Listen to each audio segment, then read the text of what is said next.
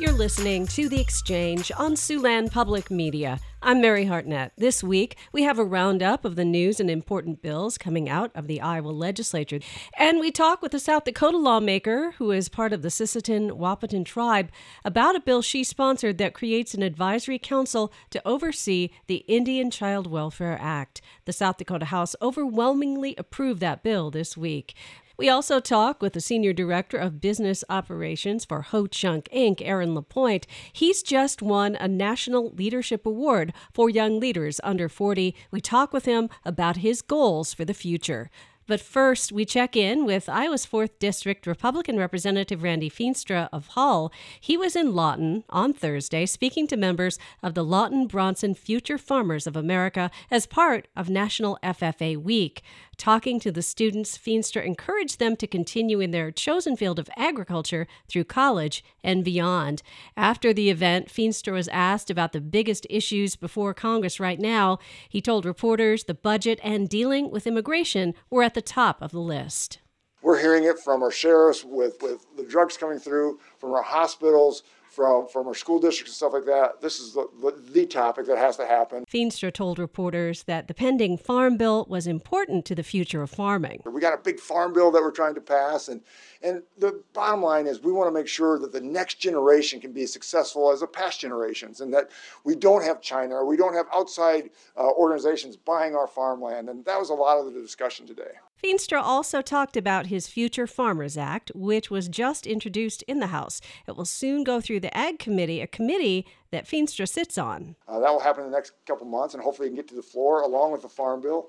Uh, these are big topics that we're trying to push through. But again, for us, I look at rural Iowa. And we have to make sure that we're protecting that next generation, uh, that, that they can buy the farmland, that they can make sure that, that they can be uh, successful as they move forward. Feenstra added that reauthorizing Farm Bill policies like crop insurance was vital to the success of farmers and rural communities. Such a valuable safety net for the farming community. Uh, we had a drought here, uh, right here in Lawton Bronson and, and in northwest Iowa last year, right? So a lot of our producers used crop insurance. And if they didn't have crop insurance, they'd go bankrupt. So we got to provide that safety net, but it's a reauthorization program, and that's very critical. Feenstra also discussed another issue he's concerned with. This week, he and another U.S. Senator led a bipartisan bicameral letter to President Joe Biden and the Director of the Office of Management and Budget, urging the Biden administration to withdraw the Environmental Protection Agency's proposed rule, which would require 67% of new light duty vehicles and 46% of medium duty vehicles to be electric electric by 2032. Feenstra said that in Iowa, EVs are not popular with some people because of their performance in cold climates and access to other fuels. We have biodiesel, we have ethanol, and we have great vehicles for fuel, and yet mandating something that consumers don't want. I mean, it's clear a lot of consumers don't want because of cold weather in, in the Midwest. However, a study from the Iowa Economic Development Authority shows that in Iowa, the EV market is growing, but there are still challenges to lowering the cost of vehicles and building a network of charging stations that can meet drivers' needs. The Iowa EDA says the EV market is poised for substantial growth through 2040. Feenstra finished out the morning saying he's always inspired after returning home to Iowa and talking to young people who are involved in organizations like the Future Farmers of America. When I go to D.C., a large part of the membership has no idea what farming looks like. You know, they come from New Jersey, New York, California, and stuff like that. Coming back home and saying, "All right, these are the things that are happening. These are the things that are going to affect you and your ne- the next generation. I mean, these are all the next farmers, uh, producers."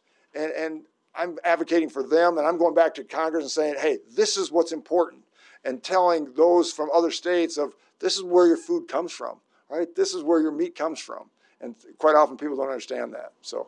Randy Feenstra is one of four members of Congress from Iowa, all of whom are Republican. Feenstra is running for reelection this fall.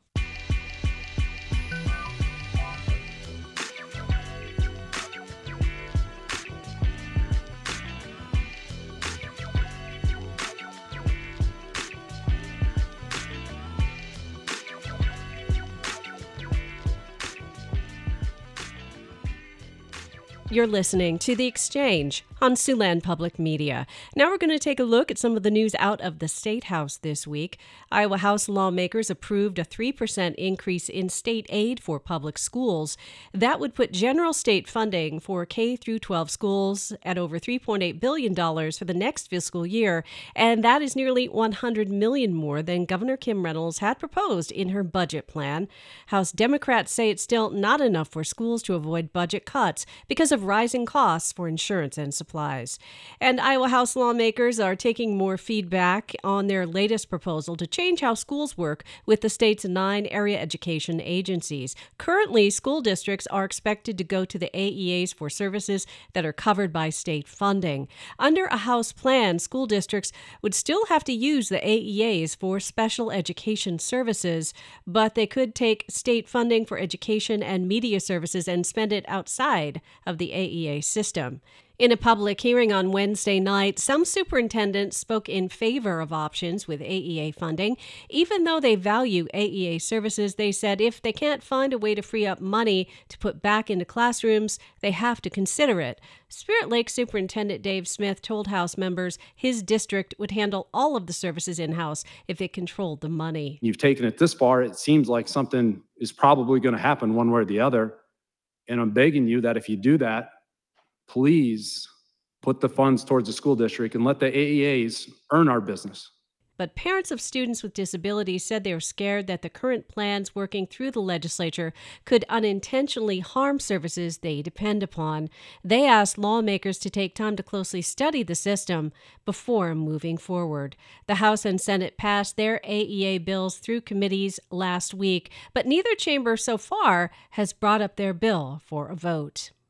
And this week, the Environmental Protection Agency finalized a rule implementing the decision by a bipartisan group of eight Midwest governors that would allow year round sales of E15. And that comes over a year and a half past the statutory deadline to take the action. In the EPA's final rule, the agency delayed implementation from 2024 to 2025 Monty Shaw is the executive director of the Iowa Renewable Fuels Association. He says the association is glad there's a final rule that will allow year round sales of E15, but the last minute delay in implementation means motorists face fewer options and higher prices at the pump this summer. The eight Midwest governors, including Governor Kim Reynolds of Iowa, submitted their requests on April 28, 2022. The EPA was required by law to take action within 90 days, but defied the congressional deadline. Iowa Attorney General Brenna Bird sued the EPA to protect the governor's rights. And in the South Dakota State House, a plan to create a state public defender's office made some progress, but an effort to create an additional funding source for the office by using the state's alcohol tax stumbled in committee. Senators in the Senate Judiciary Committee voted unanimously Thursday to create the new office that will take over appeals, abuse, and neglect cases and habeas corpus appeals. The lawyers who make up the office will also train court appointed attorneys in criminal defense matters. The State Public Defender's Office will be overseen by the State Indigent Defense Commission. That's made up of nine members appointed by various state officials, and they will serve 12 year terms. Native American children accounted for nearly 74% of the South Dakota foster care system in 2023, despite accounting for only 13% of the state's overall child population.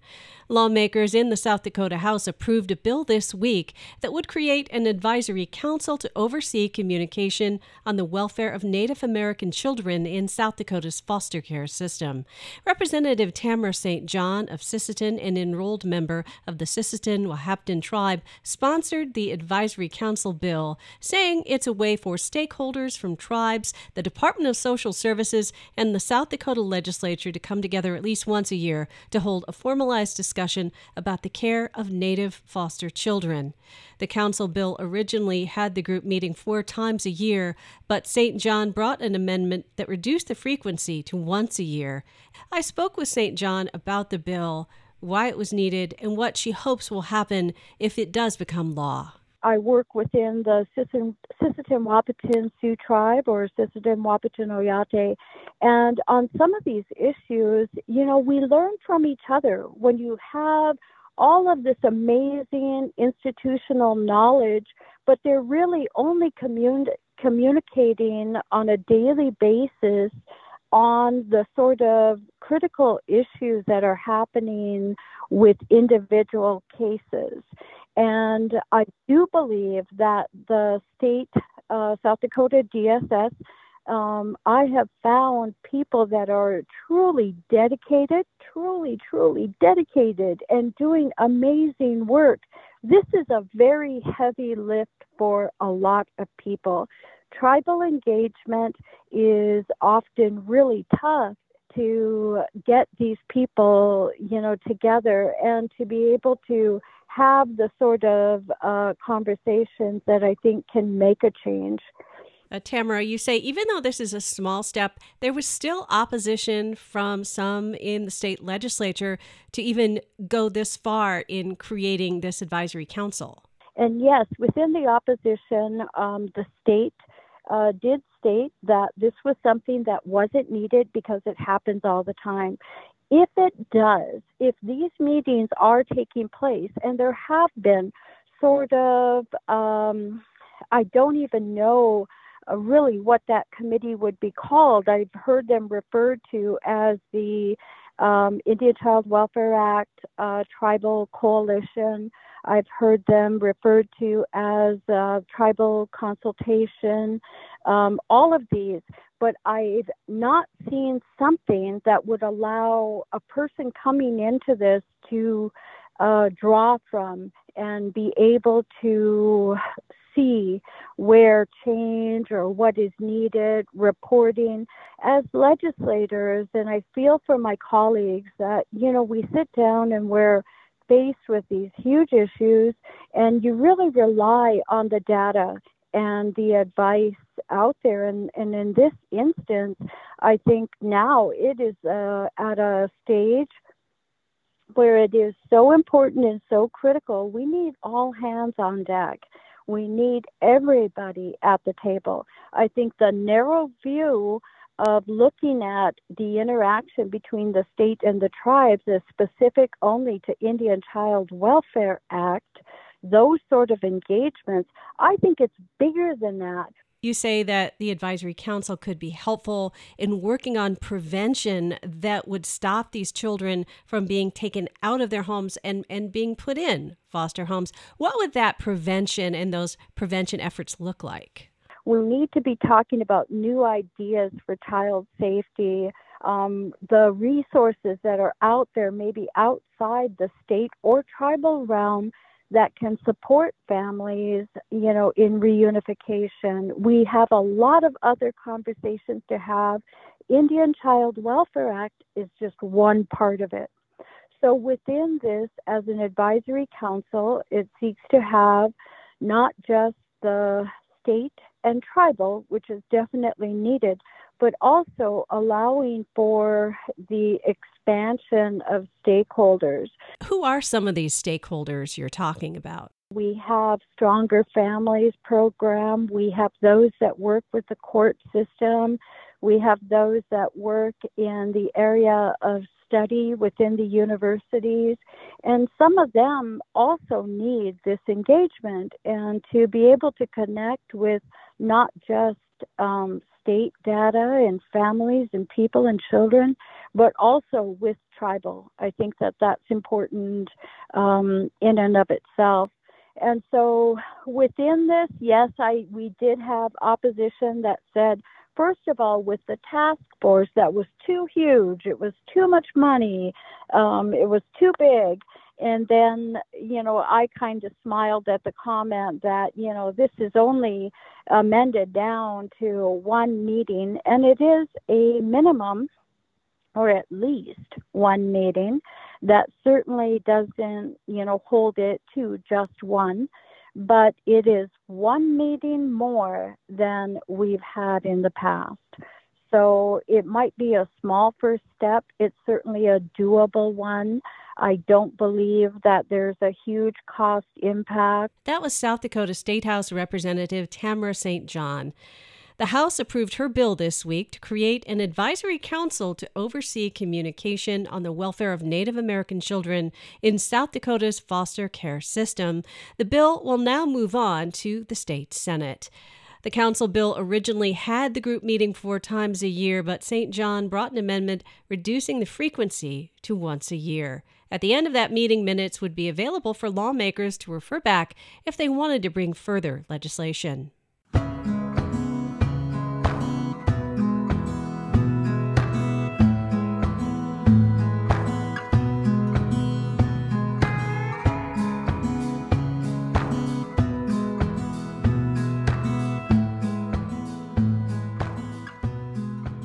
Listening to The Exchange on Siouxland Public Media.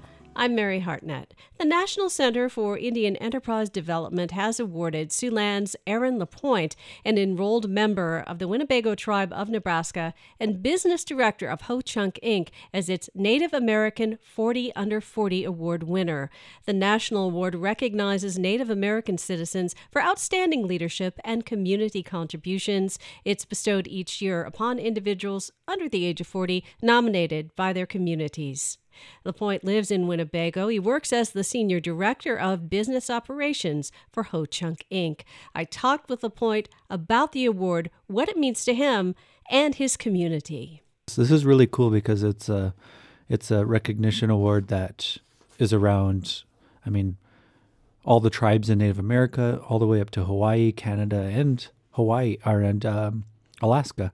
Wow. So, so it's it's cool to think that um, I could be recognized at this level, but but you know, my, myself, I feel I feel proud for for having my name on this award, but it's I like to say it's a it's a reflection of, of so many other people. It's not.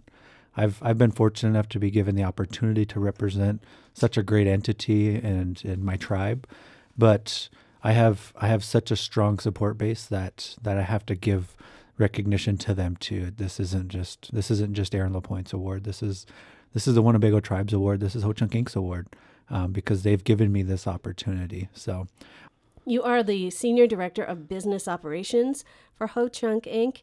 Uh, you do an awful lot under that title. There's a lot under that umbrella, isn't there? Yes, for sure. So Ho Chunk Inc. is is a is a huge business um, here in here in uh, northeast Nebraska. We're in Sioux City as well. We're all over the country actually. Um, we're an international company when it comes to a lot of our a lot of our government contracting work, but but myself, I get to do a lot of the local businesses. We have quite a few here in in the Sioux City, Winnebago area, and and it really consists of um, where I started.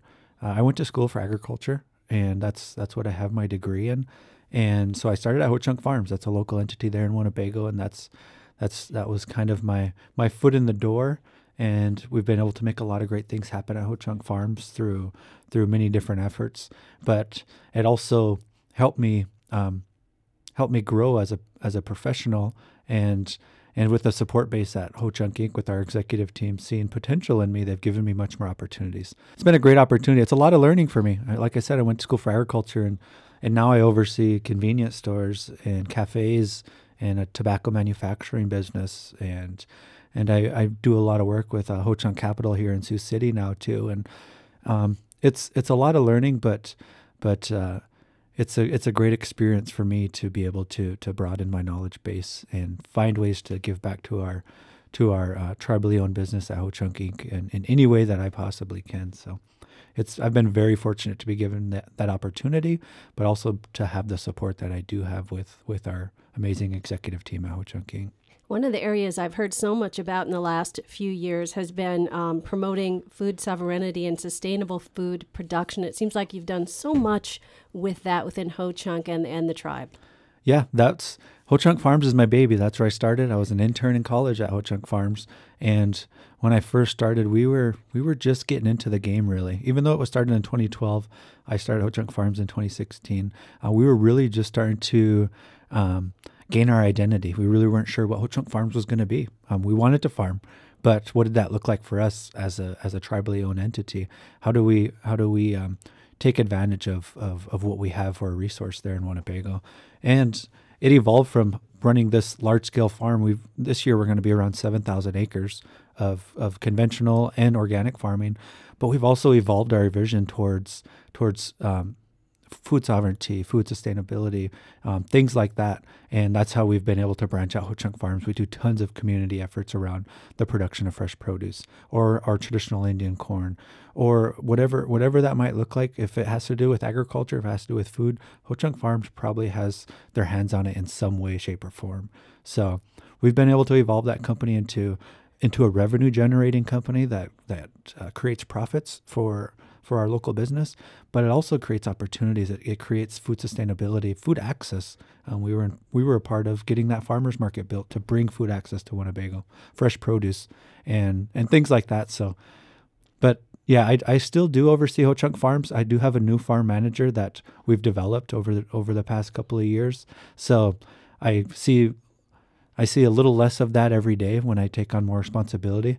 But Ho Chunk Farms will be always be my baby. That's kind of where my where my uh, where my comfort is, and that's where my a huge part of my passion is is is is food and agriculture but I understand that I can offer a ton more to the to the company at many different capacities. So you're listening to the Exchange on Siouxland Public Media. Today, we're talking with Aaron Lapointe, an enrolled member of the Winnebago Tribe of Nebraska, business director at Ho Chunk Inc.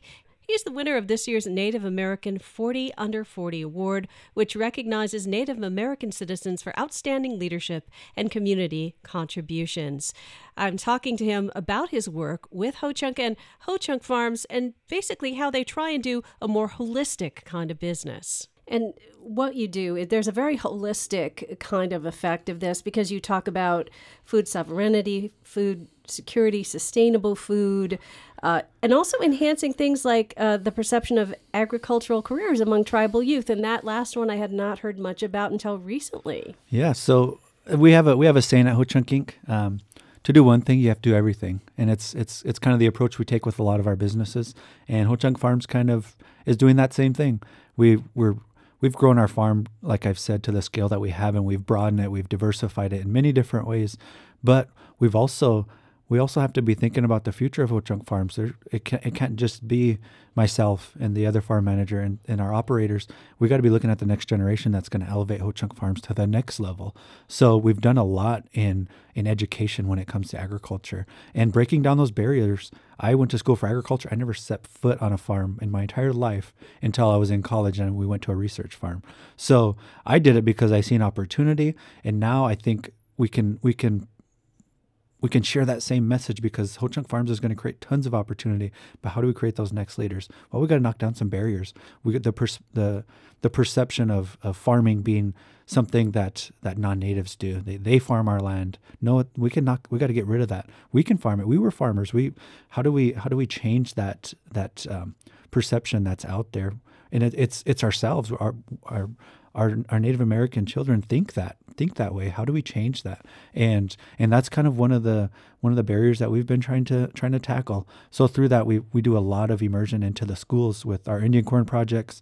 I do, I do a lot of guest speaking and and things like that for the school, and we do it all the way to at the at the um, early childhood development stage where we we go down we bring tractors down there to the, the, little kids get to climb on the combine and all that stuff. And that might be something that stimulates them to think oh yeah farming is cool. Even at a really small age they get you gain a little interest over time.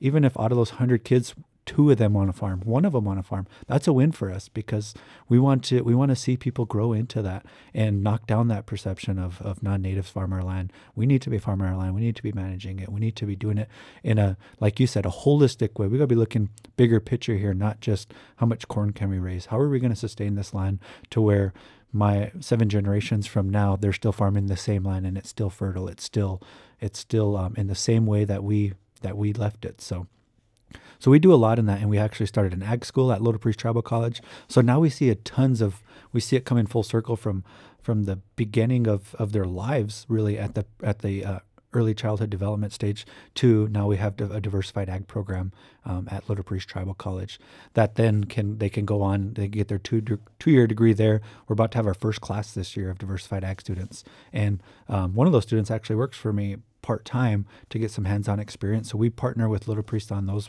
in any way that we can, whether it's internships or part time work or whatever that looks like. But we're starting to see that we're we're we're, we're developing this huge huge company that's going to be doing all these great things in agriculture. We're also developing individuals along the way for the next the next wave of leadership too, because that's really what's going to make Ho Chunk Farms um, take that next step and be here long term, not fall off when when the certain leaders leave. So, so we've done a lot in that, and it's been it's been very well received. It's crazy to think that um, I was like the I was like a Lance would always say, "What you're studying agriculture? That's crazy we got a farm. You should come run it. You have a tribal member studying agriculture. And now, off, off the top of my head, I can think of about six about six students in college right now that are studying agriculture and it was never a thing in the past but they see opportunity they see that we can we can really do this and we're we're just at the tip of the iceberg when it comes to Ho Chunk Farms. Ho Chunk Farms is great. Everybody sees everything we're doing. It's great, but we're just starting. I mean, I've only I've only been there seven years, and and I feel like we're just getting started, and it's there's much more to come. And once I see these wave of new leaders coming in and bringing new perspectives and new ideas and new leadership, it's it's there's uh, the opportunities are endless within that uh, division. So you're still pretty young. You're 32. You've already accomplished quite a bit. Do you look down the road and say? ah, here are three or four things I want to do? Or is it hard to know at this point because things change so quickly? Um, I would say yeah. I've I've always been a goal oriented person. I set goals for myself right. and and I want to reach those and sometimes I surprise myself and sometimes I I realize I better I got to work just a little bit harder to get to those. But I've there's there's most definitely things that I want to do um, at such a young age. Um, I see myself contributing to this to Ho Chunk Inc. Um, at a much higher level um, in the future, and I'm getting a little piece of that currently um, the more and more responsibility I get. But uh, but I see that as something I that I really want to accomplish in the near future is to is to elevate myself to to be a part of those big picture ideas because it's funny people think Ho Chunk Farms is this huge thing or some of our divisions like Ho Chunk Capital are these huge things. They're a very small part of what Ho Chunk Inc. really does.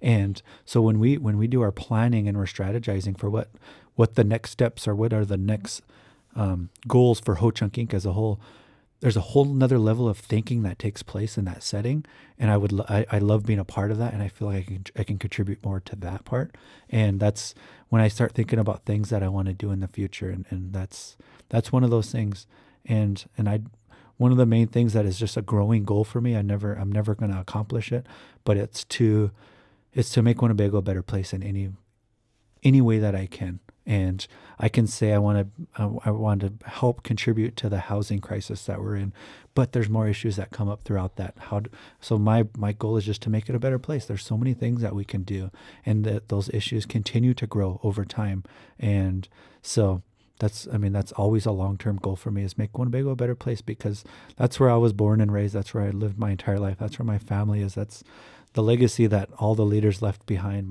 was Aaron LaPointe, an enrolled member of the Winnebago Tribe of Nebraska and business director at Ho Chunk Inc. The National Center for American Indian Enterprise Development has named LaPointe its Native American 40 Under 40 Award. This national award recognizes Native American citizens for outstanding leadership and community contributions.